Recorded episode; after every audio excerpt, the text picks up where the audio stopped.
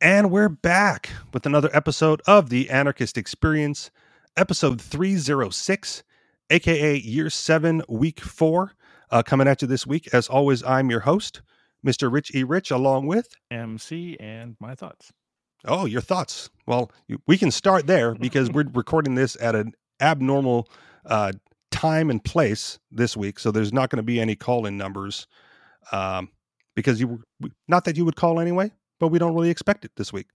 Uh, so, what are your thoughts on the crypto market right now? I have an article that we might want to get into, but you, if you've got Sure. general thoughts ahead of that, Well, I I was just thinking just now that uh, it's funny that now that Bitcoin's near fifty thousand dollars per coin, uh, now all of a sudden people are getting excited excited about it and wanting to buy in. It's like, ah, they just don't get it, you know. it's it's frustrating when you've been like talking to people about it for you know over a decade now, right? Yeah, and and so of course there, there's probably still a lot of room for it to go up um but at this point let's say let's say bitcoin gets to 200000 there's a real good chance that it comes back down to 50000 so um for those you know trying to uh, get a, a quick buck that's okay if if you're good at you know holding on to what you actually want um but what ends up happening is um, people end end up chasing the the price of Bitcoin up over and over and over, selling on the way up and rebuying and and losing value, and then and then it comes back down to fifty thousand dollars, and they have less than they started with. So uh, that's my only point. Um, things that go up make people uh, want to turn into traders instead of uh, people seeking value. So um, they end up with less value because they don't value anything. you know, And I want to say some of them Yeah, I because mean, it can be a successful strategy. It's sure just it can be, um, but like I said, for most people, it's not. right. Um, the the people that are going to be successful are probably were probably already in uh, to begin with. You know, they're probably in at uh, 10 or uh, under twenty thousand, and uh, and now they're just chasing, uh, which uh, you know I'm not against. It's that's part of the market to figure out prices and stuff. Um, but but what what I'm saying is it's it's you know friends and family that are now uh, having FOMO, uh, fear of missing out, and they're going to get in now, and uh, it could, you know, most likely it won't work out uh, in in their favor in the long run. So, um, but I'm not saying don't buy Bitcoin. I think you know, well, like like long term bitcoin still going to a million dollars because they're going to keep printing dollars until uh, it's confetti or I- worse I want you to flesh that out a little bit because if it's currently, let's say, you know, let's round up and call it 50. Uh, if it's currently 50, if it's and it's going to a million, what makes you think that your friends or family um, won't make out in the long run? Because whenever they trade and it gets to the peak and they've got their euphoria and it starts coming down they'll sell and then they'll buy back and then they'll sell again and they'll buy back. And these each trade they'll they're losing value uh, Okay. because they're mistiming it.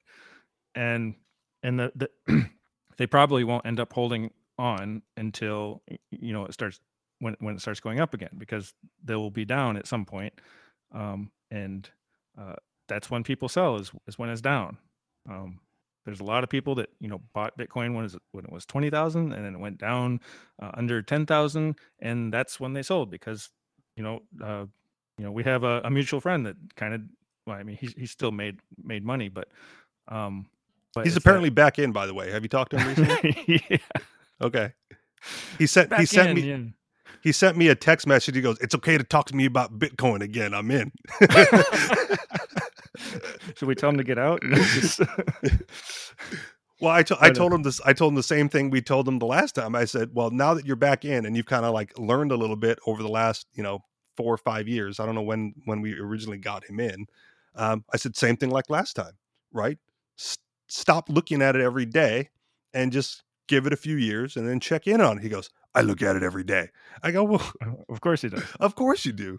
Um, and so I so I told him, and, th- and there's this thing. It's it's it's psychological uh, that the way people trade, and when you get that feeling that you don't have to look at it every day, that it's up, I feel good, I'm comfortable. That's when you need to sell. so Okay. um Okay. but they okay. don't So for, they for don't me sell then- because they're comfortable. They wait Sure.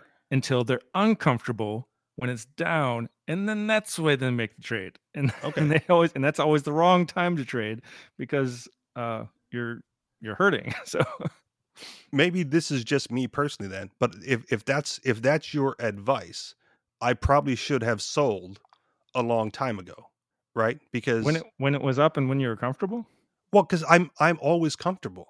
well, Like, yeah. So you're yeah. So you just buy and hold and spend it when you need it. That's that's, That's, my that's do. my personal plan because and that works I, great. Yeah. Now, am, am I maximizing value by doing it that way? No. Right? Can I can I time the ups and downs and and make more Bitcoin in the long run? Probably. Um, given my skill set, you know, trading and figuring these things out, is am I more likely to to lose uh, Bitcoin in the long run by mistiming everything? Probably. Um, you know, th- there are some there are some days, right, where I go, like I haven't checked the you know the, the price of Bitcoin in days, and I I do you know show prep for this show and and Free Talk Live, right? And I'll come across an article. It's like Bitcoin's to the the moon, and I go, oh shit, I better check the price, and then I'm you know shockingly ecstatic, right? They're like, oh, it's it's at twenty now, fantastic. You know, back to the news. Uh, until it's like it's at 30 now I'm like oh fucking fantastic back you know back to the news I, I don't care um now you know you know me and m we we have we're, we how do i want to phrase this? We're not in financial difficulty um but we were starting to like sell a little bit because you know hey you got to have cash on hand you know for real estate purchases and we're kind of looking at that um but then you know the, you know this was when it was like you know approaching 20 i go let's just sell out a little bit you know so we have you know we have the dollars for the real estate purchase if we're going to move forward with that um and then it goes up to 30 and goes like i don't think we should be selling right now. Go okay you know up to you. Eh, not selling now delays that real estate purchase right? Because got to be ready for it.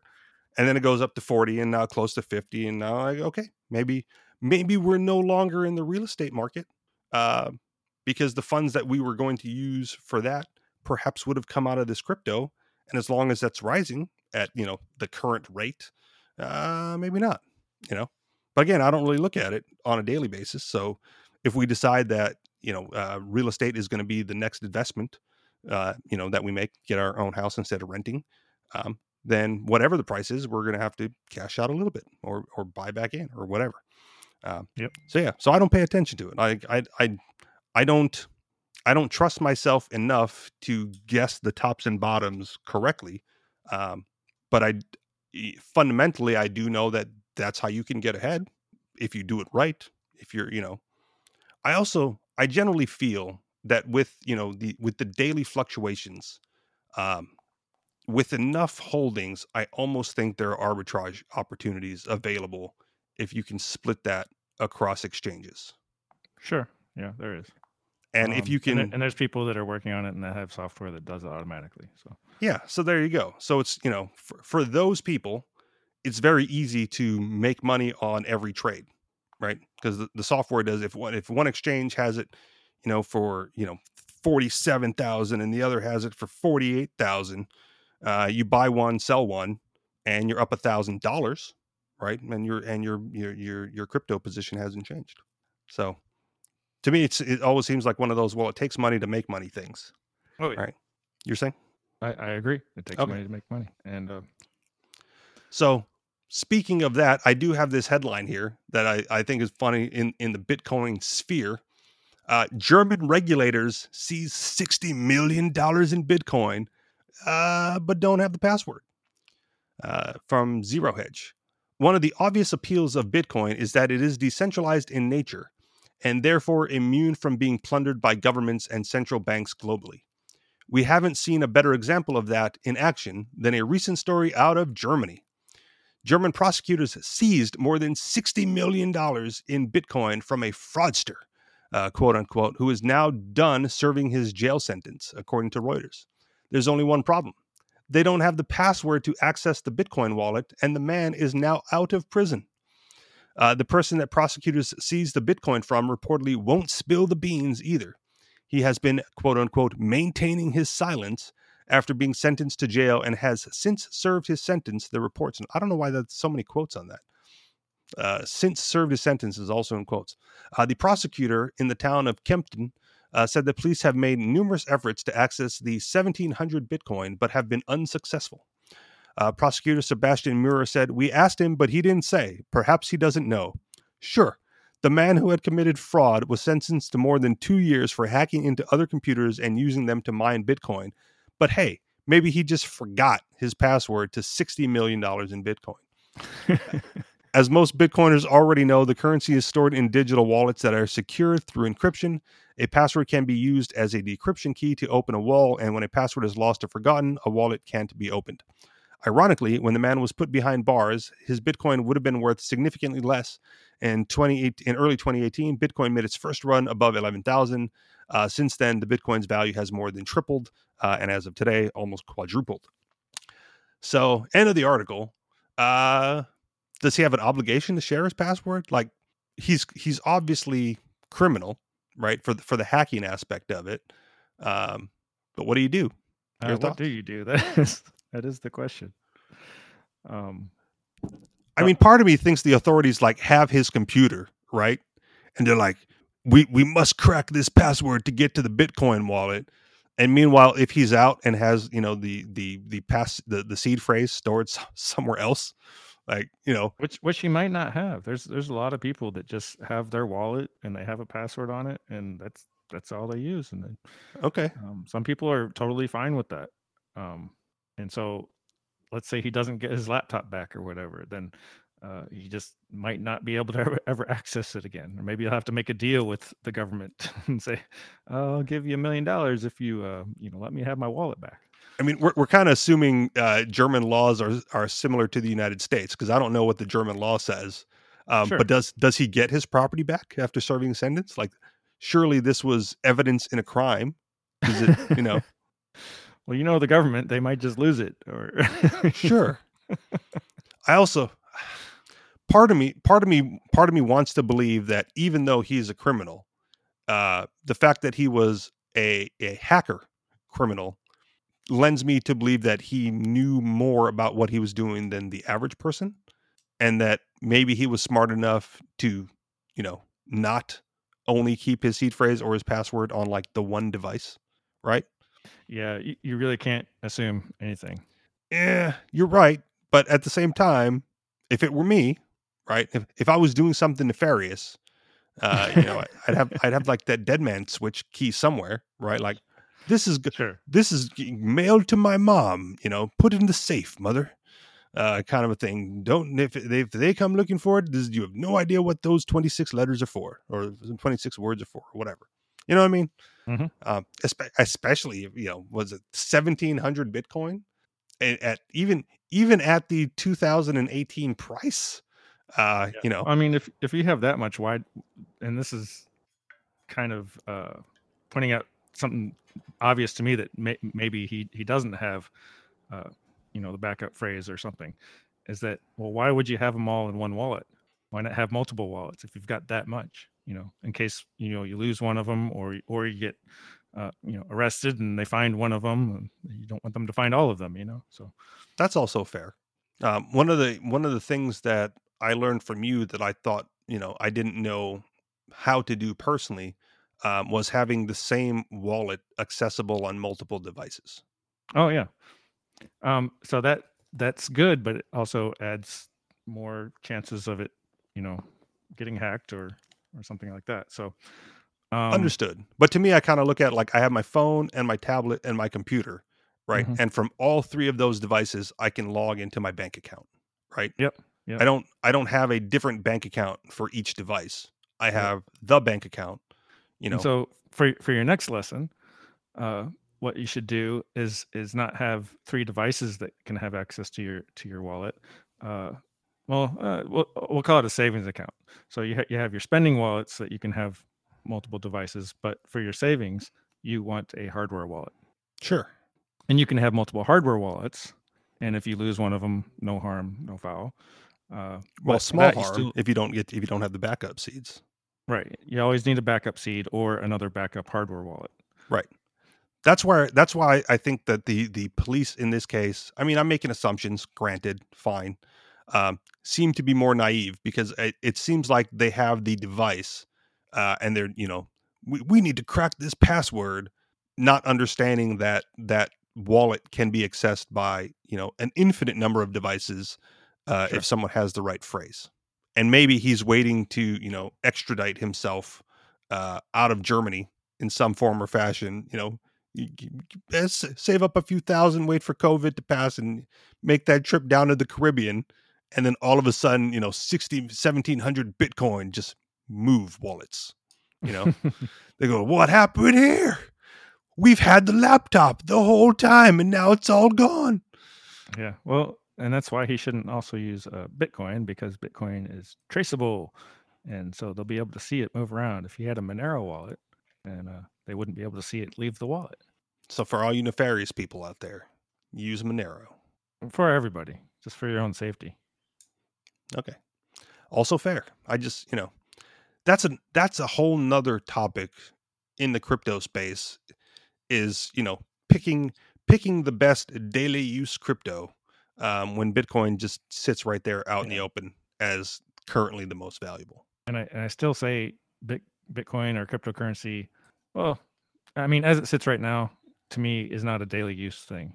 Um, I, I think of it more like a hedge against inflation and uh, a way to add some more personal responsibility in your own life, um, rather than let the banksters and the the fraudsters uh, be in complete control of of your life. So, um, so so yeah, I, I would say it's more of a savings thing than it is Sure. day day to day spending thing.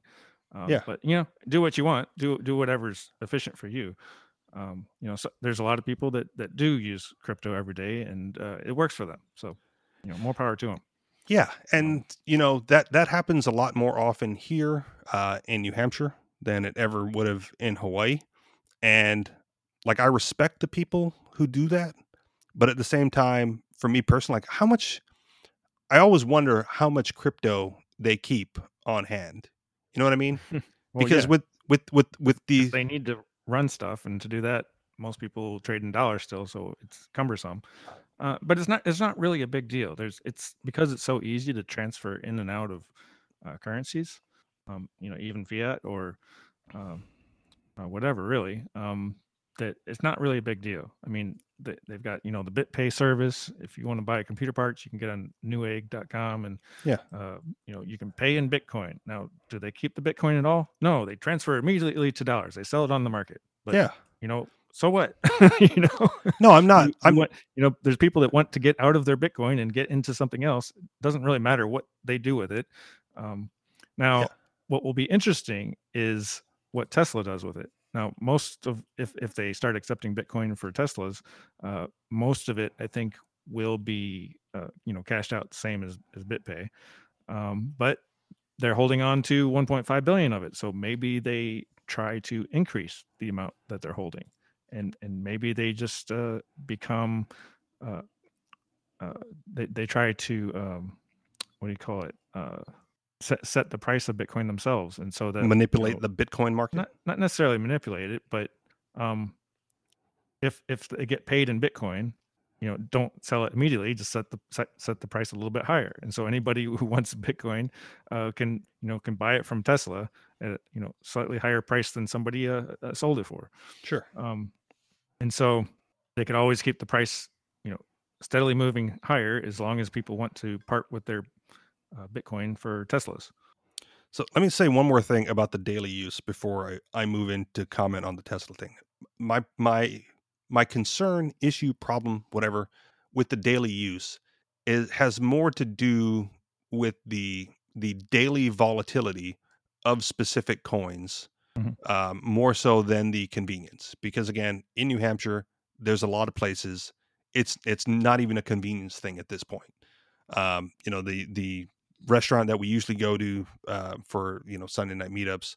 Um, not only do they take cryptocurrency, right? But everyone has like our regular waiters fucking like private AnyPay address or edge edge address and they just they tip him directly and he's got his own fucking wallet set up right so it's it's infinitely more convenient than it was you know a few years ago Oh, good. uh, at least here right like it's you know they've they've they've got it figured out here um but i go like okay so like i'm gonna go you know they use uh you know bitcoin cash dash whatever um some other ones that whatever works with the edge wallet um and i go okay so i'm gonna like get like a hundred dollars of crypto and just put it in this wallet to use when i go do these things right?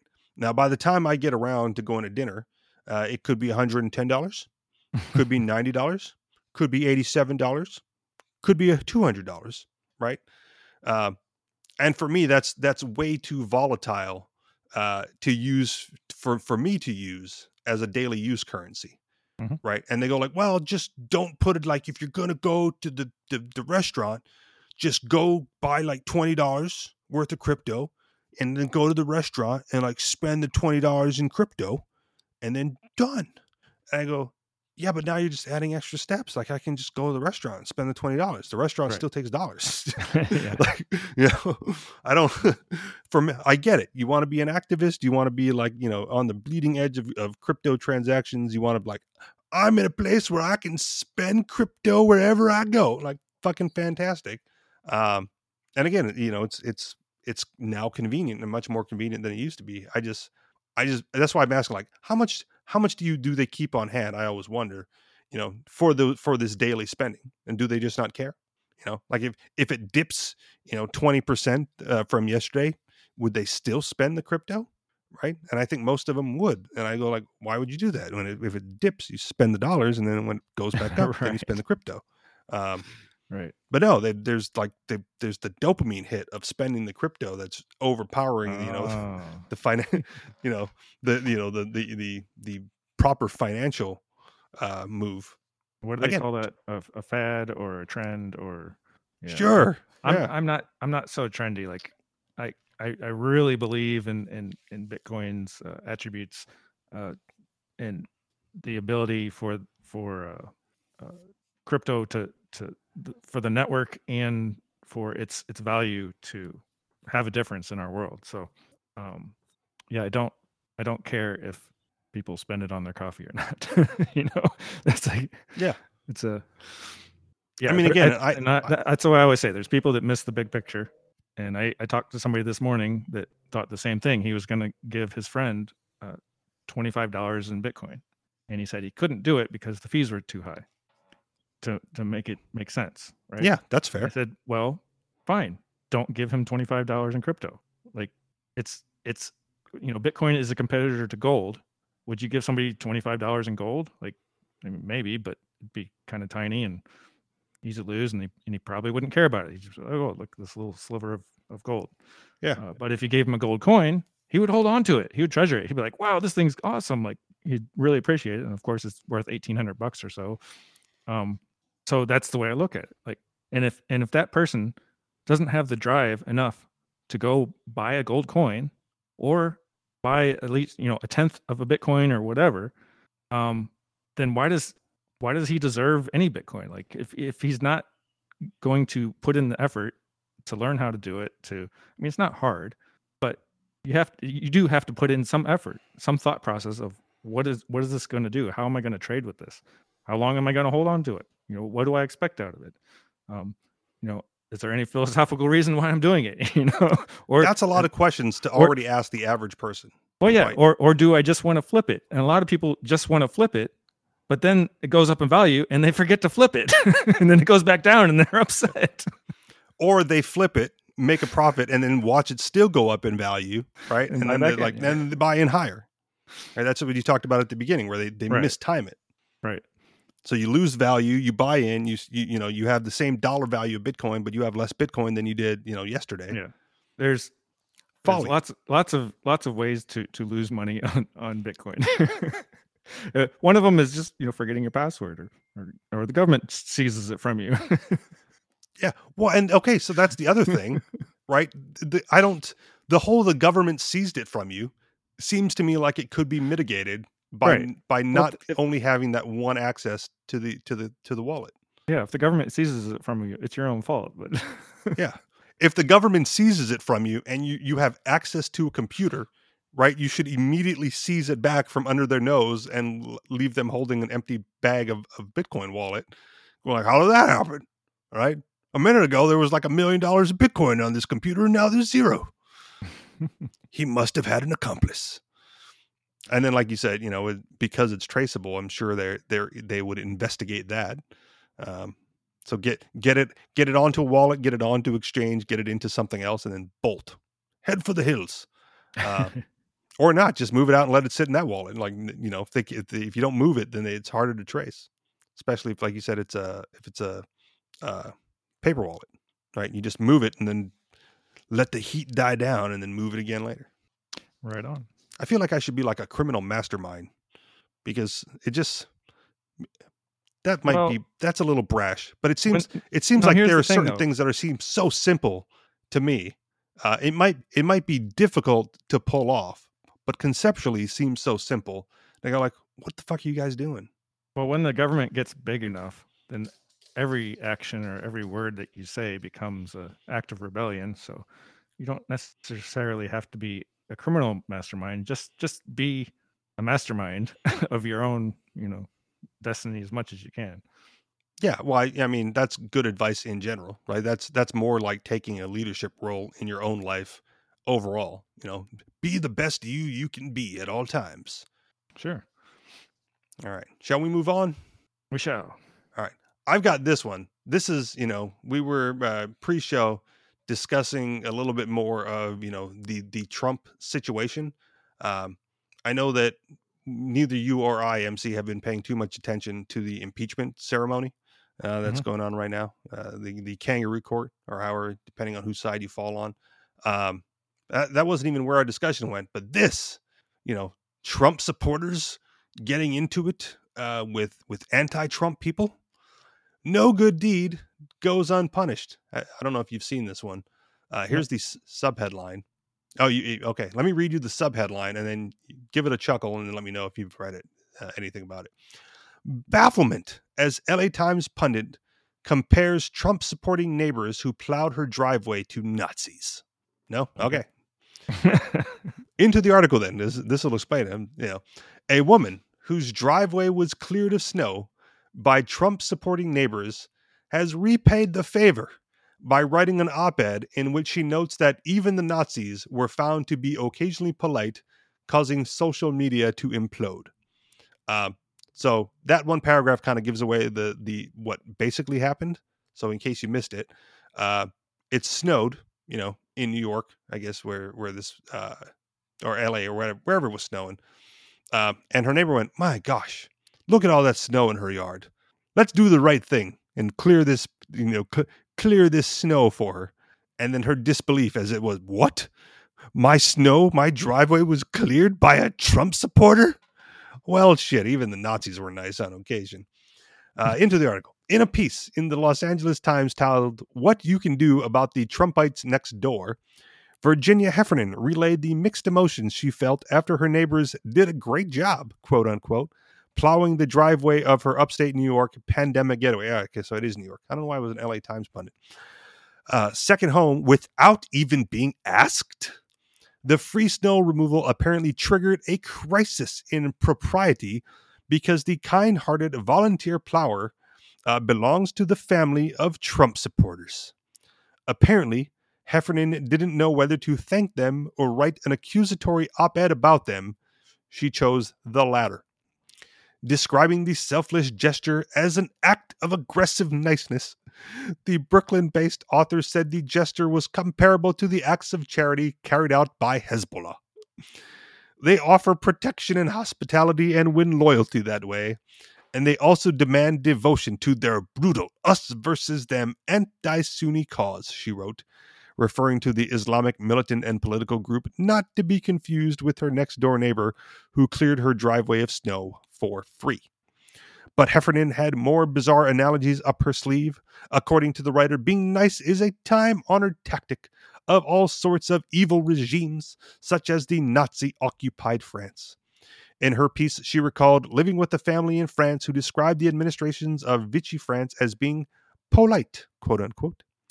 She ended her thought piece by observing that, quote unquote, loving your neighbor is evidently much easier when your neighborhood is full of people just like you. She added that she was open to working shoulder to shoulder with her neighbors, but only when they acknowledged the damage caused by the last four years under Trump. The op ed did not sit well with many political pundits.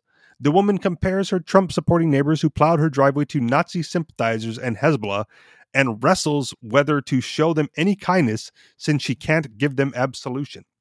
Former Fox and NBC host Megyn Kelly wrote in response to the incendiary op ed Note to Virginia Heffernan's neighbors don't plow again. Excuse me.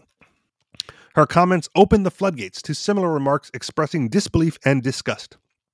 It's like people don't realize that genuine hu- human connection is, in fact, the best way to change hearts and minds, wrote popular podcaster Katie Herzog. Another commenter said the op ed was shameful and serves as an example of how no good deed goes unpunished. Others pointed to the ironic aspects of the piece, observing how Heffernan was judging people differently from herself based on her belief that they treat people who are not like them differently. Mm. Still, there were those who argued that Heffernan was right to object, arguing that the idiocy of Trump supporters doesn't excuse their acts of kindness. On her Twitter page, the writer pushed back against those who said she should be more grateful, noting that her driver was short while admitting that the free plow was a legit favor. Left leaning pundits have been scrambling to demonize Trump and his supporters following the Capitol Hill riot on January 6th, which has been attributed to uh, which has attributed to several deaths. Since then, Trump supporters have been labeled as white supremacists and domestic insurgents, with such terms as multiracial whiteness being invented to explain the former president's popularity among minorities. Uh, end of the article. So, Trump derangement syndrome added again, even though he's no longer the president.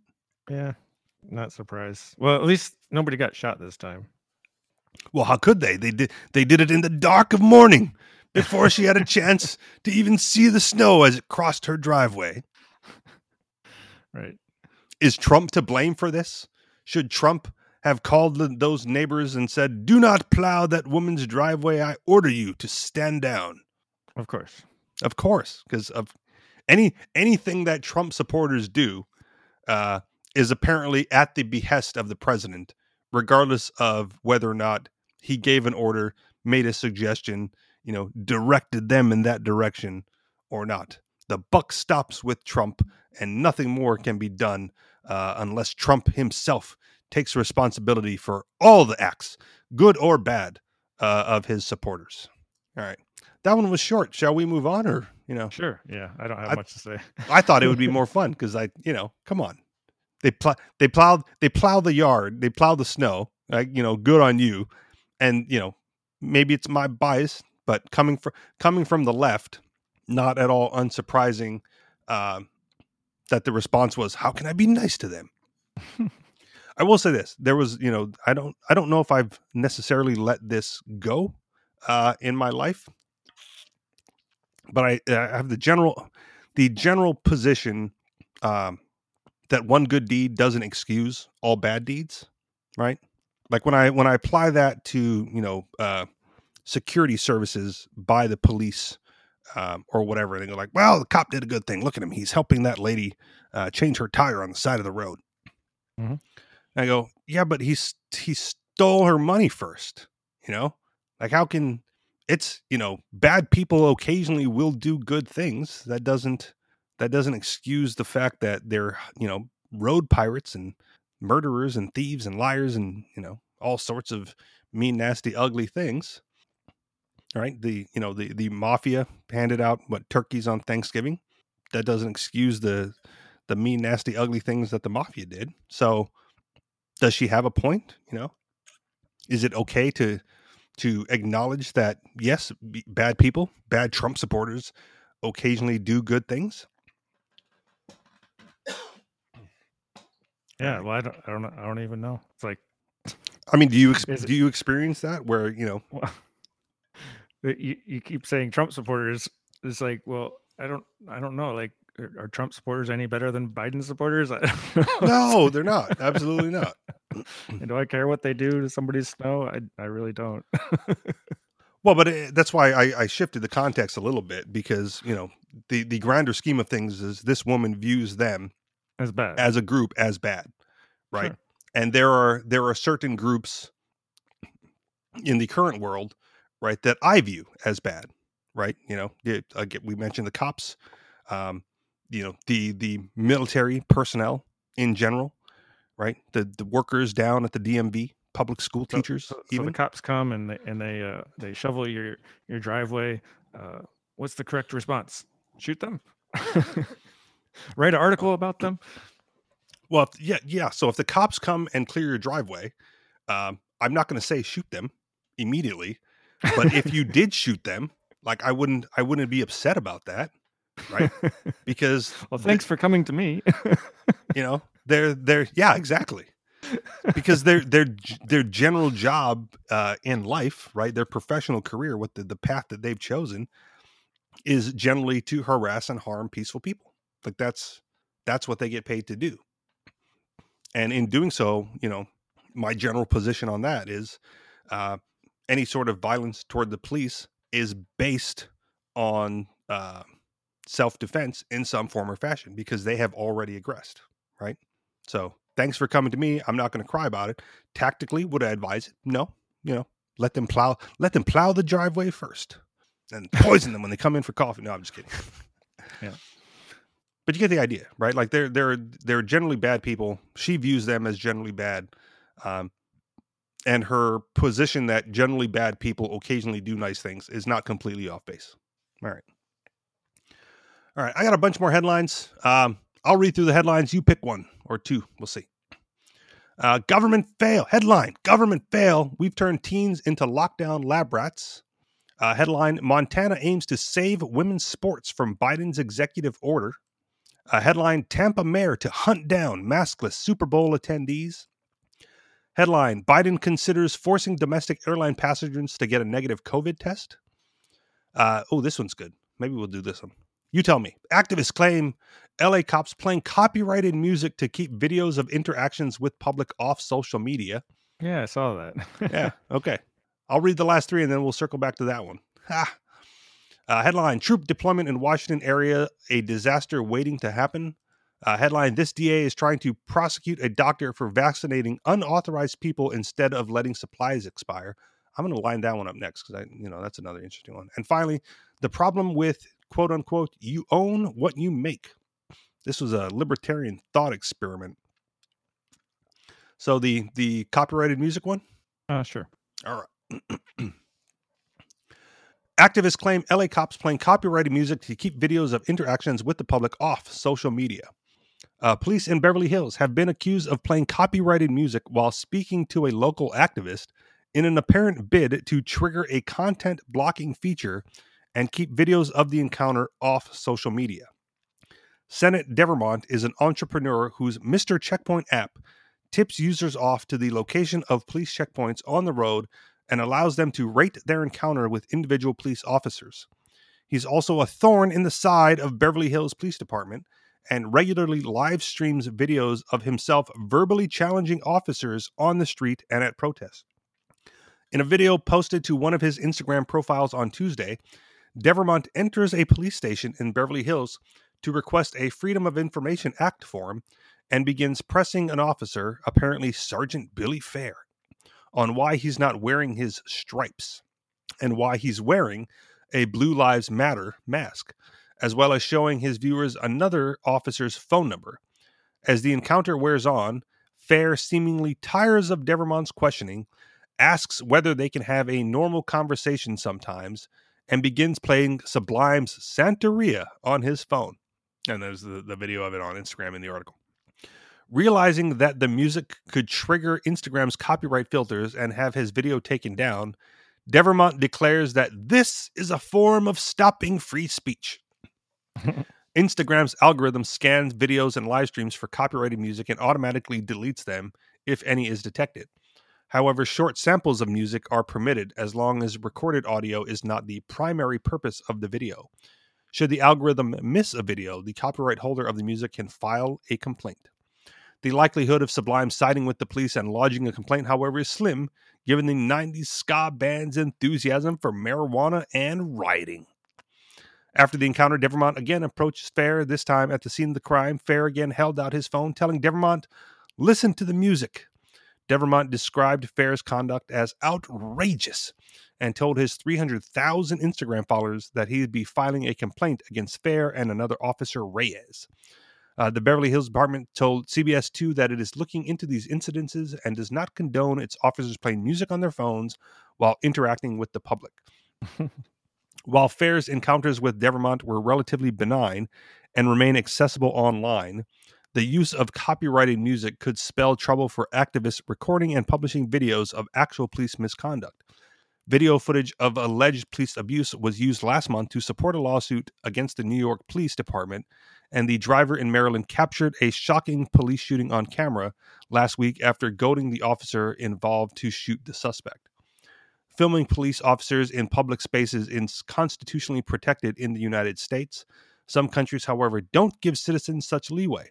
Uh, French President Emmanuel Macron attempted to pass a bill uh, prohibiting the filming of police officers on duty last year, but was forced to withdraw the legislation when massive protests erupted in response. Uh, so, end of the article. Uh, what do you think? Do you think this was a purposeful act on the part of the officer to trigger the uh, copyright algorithm on Instagram? Um, yeah, maybe it was. Um, maybe we shouldn't be talking about this. They'll they'll figure it out. The rest of them. you know, part of me goes like, "Oh, that's a new tactic. Like, where did he learn that?" Um, but then I thought, you know, like it triggers Instagram's algorithm, and right? YouTube's. But right, but but TikTok um, was like uh, gained popularity basically from the use of copyrighted music in the background oh yeah, as short- part short of the clips video. Yeah, Yeah. yeah. So, I kind of think that maybe if they were just, you know, if they had to switch over to TikTok for this, uh, it might or- not trigger the or algorithm. just or just put little breaks in in the song in, in the in the clips uh you know shorten Sure. it to like 10 second sections and then uh maybe it won't trip the automatic one Right. So I think I, I think there are workarounds Mhm. um, for activists. Um, you know, like like what you said, shortening the clips, or uh, someone said I, I was listening to another tech podcast, I think, and they were saying if you speed up the tempo like ten percent, oh yeah it throws off the algorithm. Mhm. So you know you, you'd have like weird, you know, weird cadenced videos, uh, but at the same time, yeah, you can still get through. May it may not, you know, it may shut you down, you know, going live uh, if that's your goal. But you can always just record it and post it. You know, record it, edit it, and post it later. Fix it and post.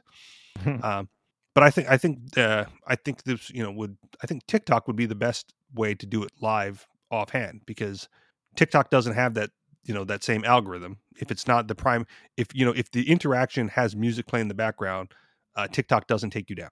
You know, as, Mhm. as far as I know at the moment, uh, and I'm sure there are other you know there are other apps for you know uh, recording the police available out there, and so figure it out. You know, s- stop using Instagram, stop using copyright. You know, places that do this kind of nonsense.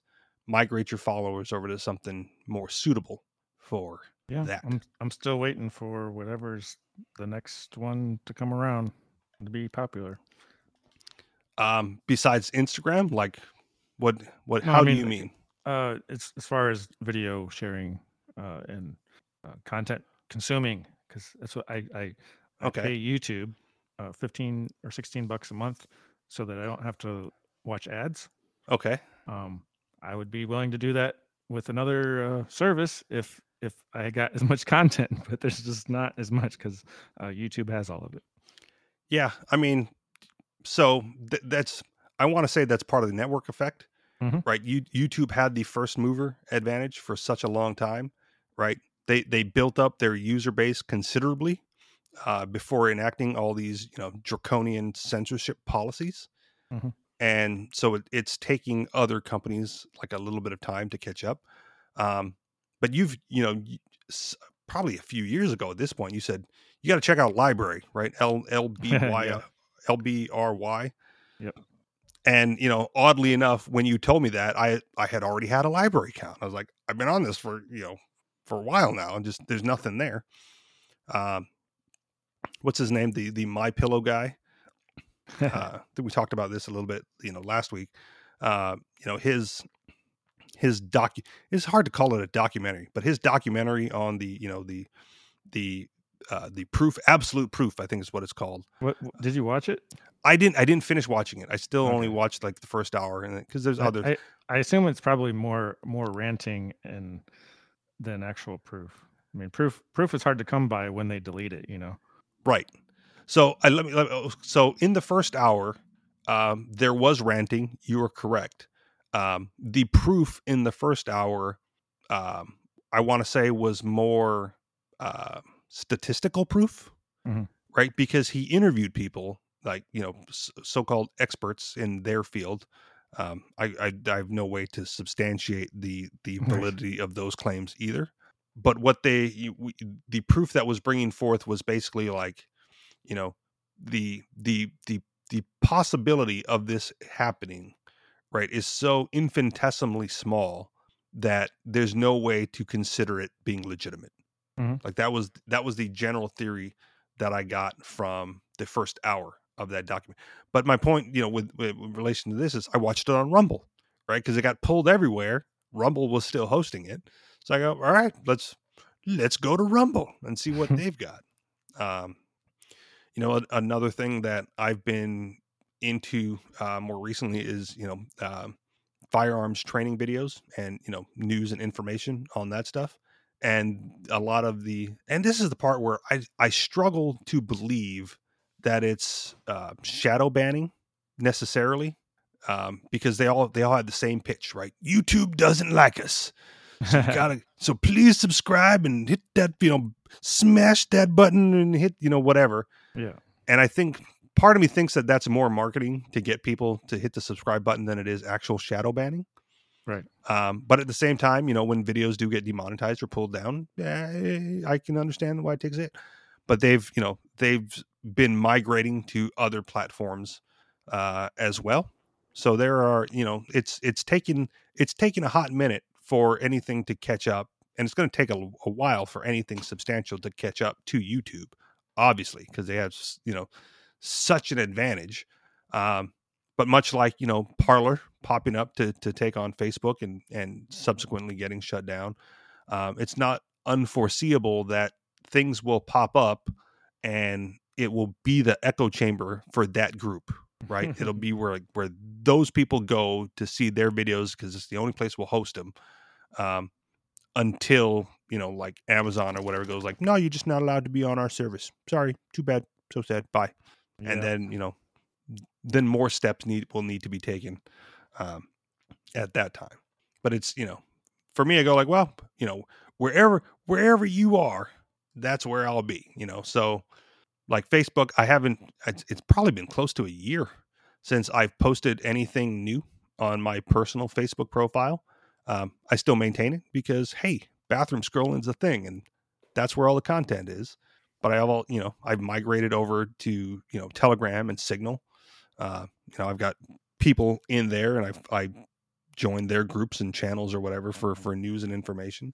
Um, i still primarily do show prep for these shows off an rss feed or rss yeah i said that right rss feed. So i'm not you know i'm not too concerned with the the social media aspect there but it takes a while you know. Free talk live launched a- their own social platform on mastodon so they're like well if you're on the free talk live server boom can't get taken down you know but it will it be an echo chamber? Absolutely. Who do you think is going to post there? Uh Yeah.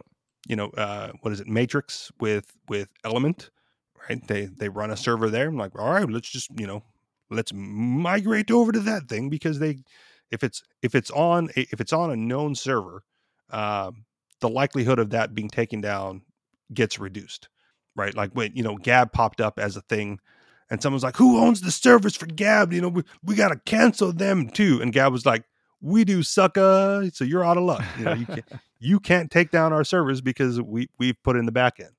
So you know mit- mitigation happens and uh, the the arms race continues between you know those who wish to have freedom of speech and those who wish to cancel everyone who disagrees with you. And on and around and go. And will youtube always be uh, the number one place? Probably right but that doesn't mean other you know a close second uh, won't pop up and be good enough for your needs if you can get enough content creators there moving on Move on. a lot of headlines this week um, let's do this one unless was there anyone that, that popped up when i read through that that besides that uh besides that one Uh, something about uh, you own what you make. Oh, okay. All right. This one is more theoretical. So let's do this thing. Uh, the problem with you own what you make. And again, I, I, read through this, um, and it's more of a, a libertarian thought experiment. I'd like to discuss what is sometimes claimed to be a major problem for theories of rights, like that of Murray Rothbard, which start from the principle of self ownership and incorporate incorporate, excuse me, the Lockean principle of initial appropriation of resources. In brief, you own yourself. You mix your labor with unowned land or resources, and in this way you acquire the land or resources. The details of what you have to do to acquire the property do not for our purposes matter, and some people prefer to avoid altogether the language of labor mixture. What counts for our purpose is that your your self ownership is extended outward to objects in the world, making these objects yours as well. The alleged problem for theories of this type is that parents, in some sense, make their children. If you own what you make, don't parents own their children? Thus, the two principles of the theory of rights we're discussing seem to be in conflict. Persons are self owners, you own what you make, and children are persons.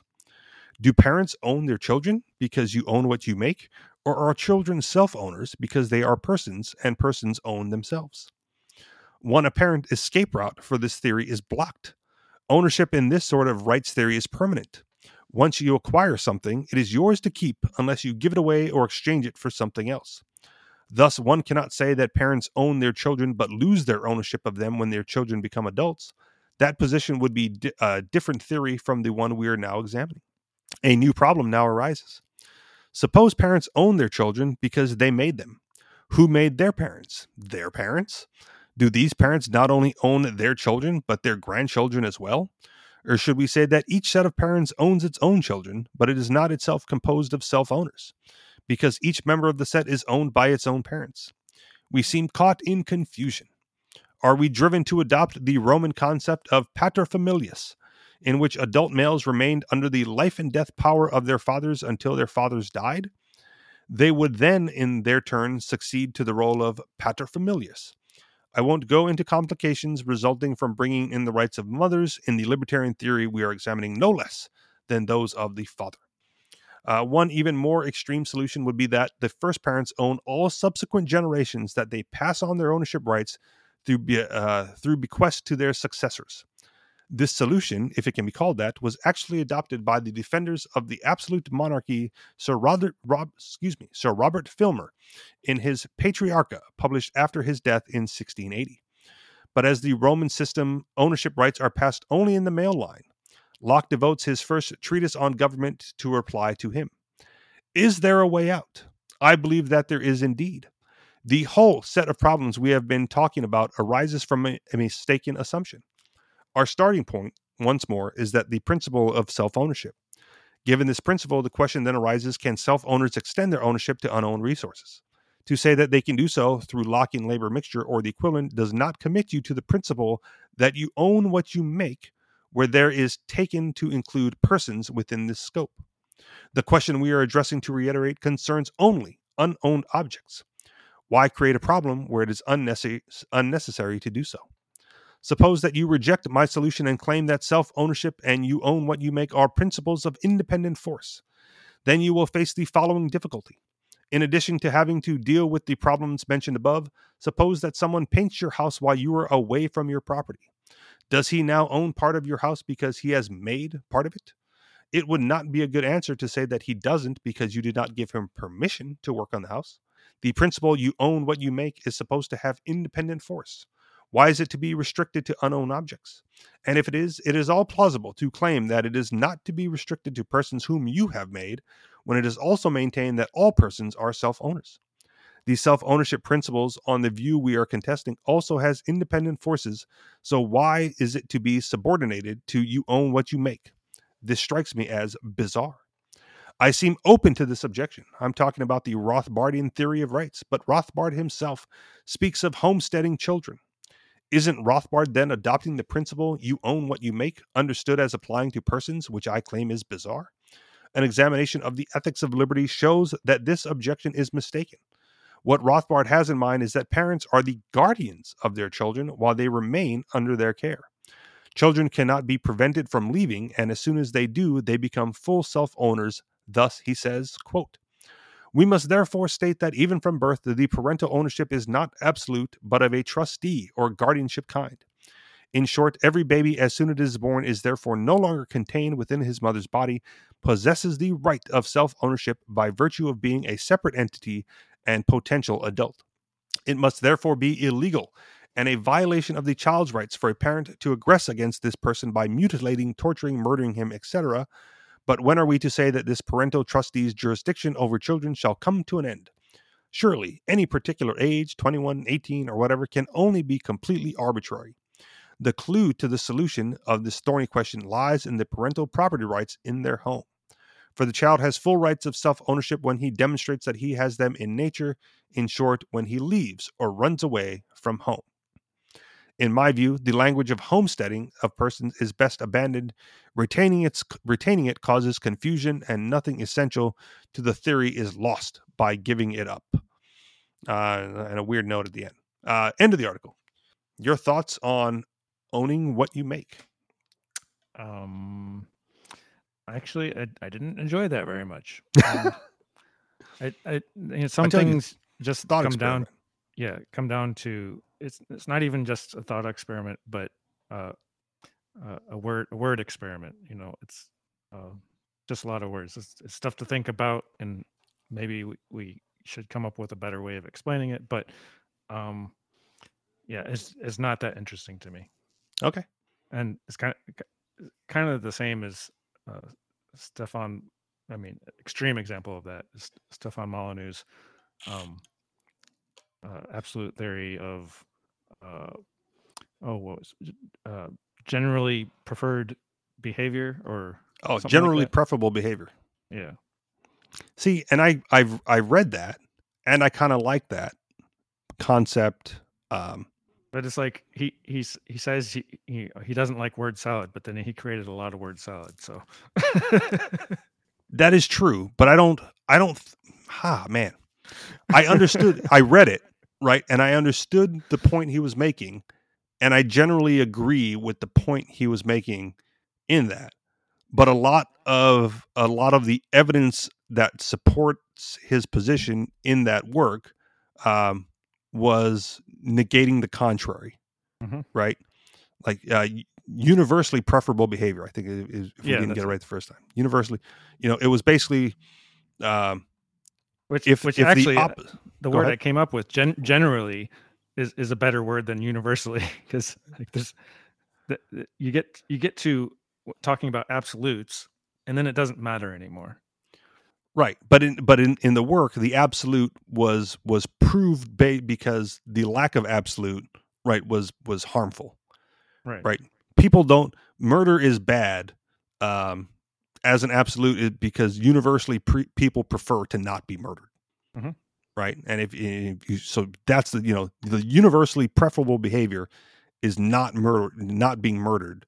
Therefore, murder is a universal bad thing to do. Yeah. Right. Except if it's baby Hitler. Uh, that's a maybe. judgment call. Maybe. I don't know. maybe maybe they could have just put him in a cage. See, and uh, if, if you want to talk about baby Hitler, right? Baby Hitler did nothing wrong, right? like if, if you're going if you're going to punish an entity, right, it should be after after a violation has occurred, right? Yeah. Well, everything he did was legal, so. Well, then, you know, what can you do? Can't imprison him. Get rid of government. that that would be a good start, right? Because because yeah, see, if there was could... no government, then Hitler wouldn't have been able to do anything. He still may have, but this, okay. So this goes back to what we talked about, you know, with with uh, the Chaz Chop thing a few months ago, and my defense for the autonomous zone and any sort of you know non non governmental organized uh, movement is the fact that it's not a government movement removes all legitimacy of the bad behavior in the minds of the general public right they they they might do, they they do the same things that governments would do but people go yeah you can't do that. You clearly cannot do that. And in my mind that's a good thing right? The the fact that people go like you clearly cannot do that. That is a violation um, is better than you know them going well it's the government so of course they can do that um, so any movement that that removes the government and removes the the the veil of legitimacy from bad behavior uh, in my mind is a good thing so if there was no if there was no government uh, you know the, the the minute hitler tried to do anything aggressive against fellow human beings right would have been immediately seen as nope that's a violation of human ethics uh, of universally preferable behavior, perhaps, uh, and and consequences would have fallen after that. But you got to wait for the violation. You can't kill baby Hitler. You can kill like teenage Hitler. You know, if he stole a milk dud or something. You know, just set set set up the court system that way. Whatever Hitler did wrong, like life in prison or death, like, but he has to do something wrong first. All right, final thoughts. Nope. All right, we'll wrap it up then. That'll do it for us. You guys know where to find us anarchistexperience.com on Telegram, t.me slash anarchist experience or t.me slash the anarchist experience. And if you'd like to contribute to the show financially, hey, we're still on Patreon because we don't matter. Uh, Patreon.com slash the anarchist experience. Thank you very much for listening, and we'll talk to y'all next week. Peace.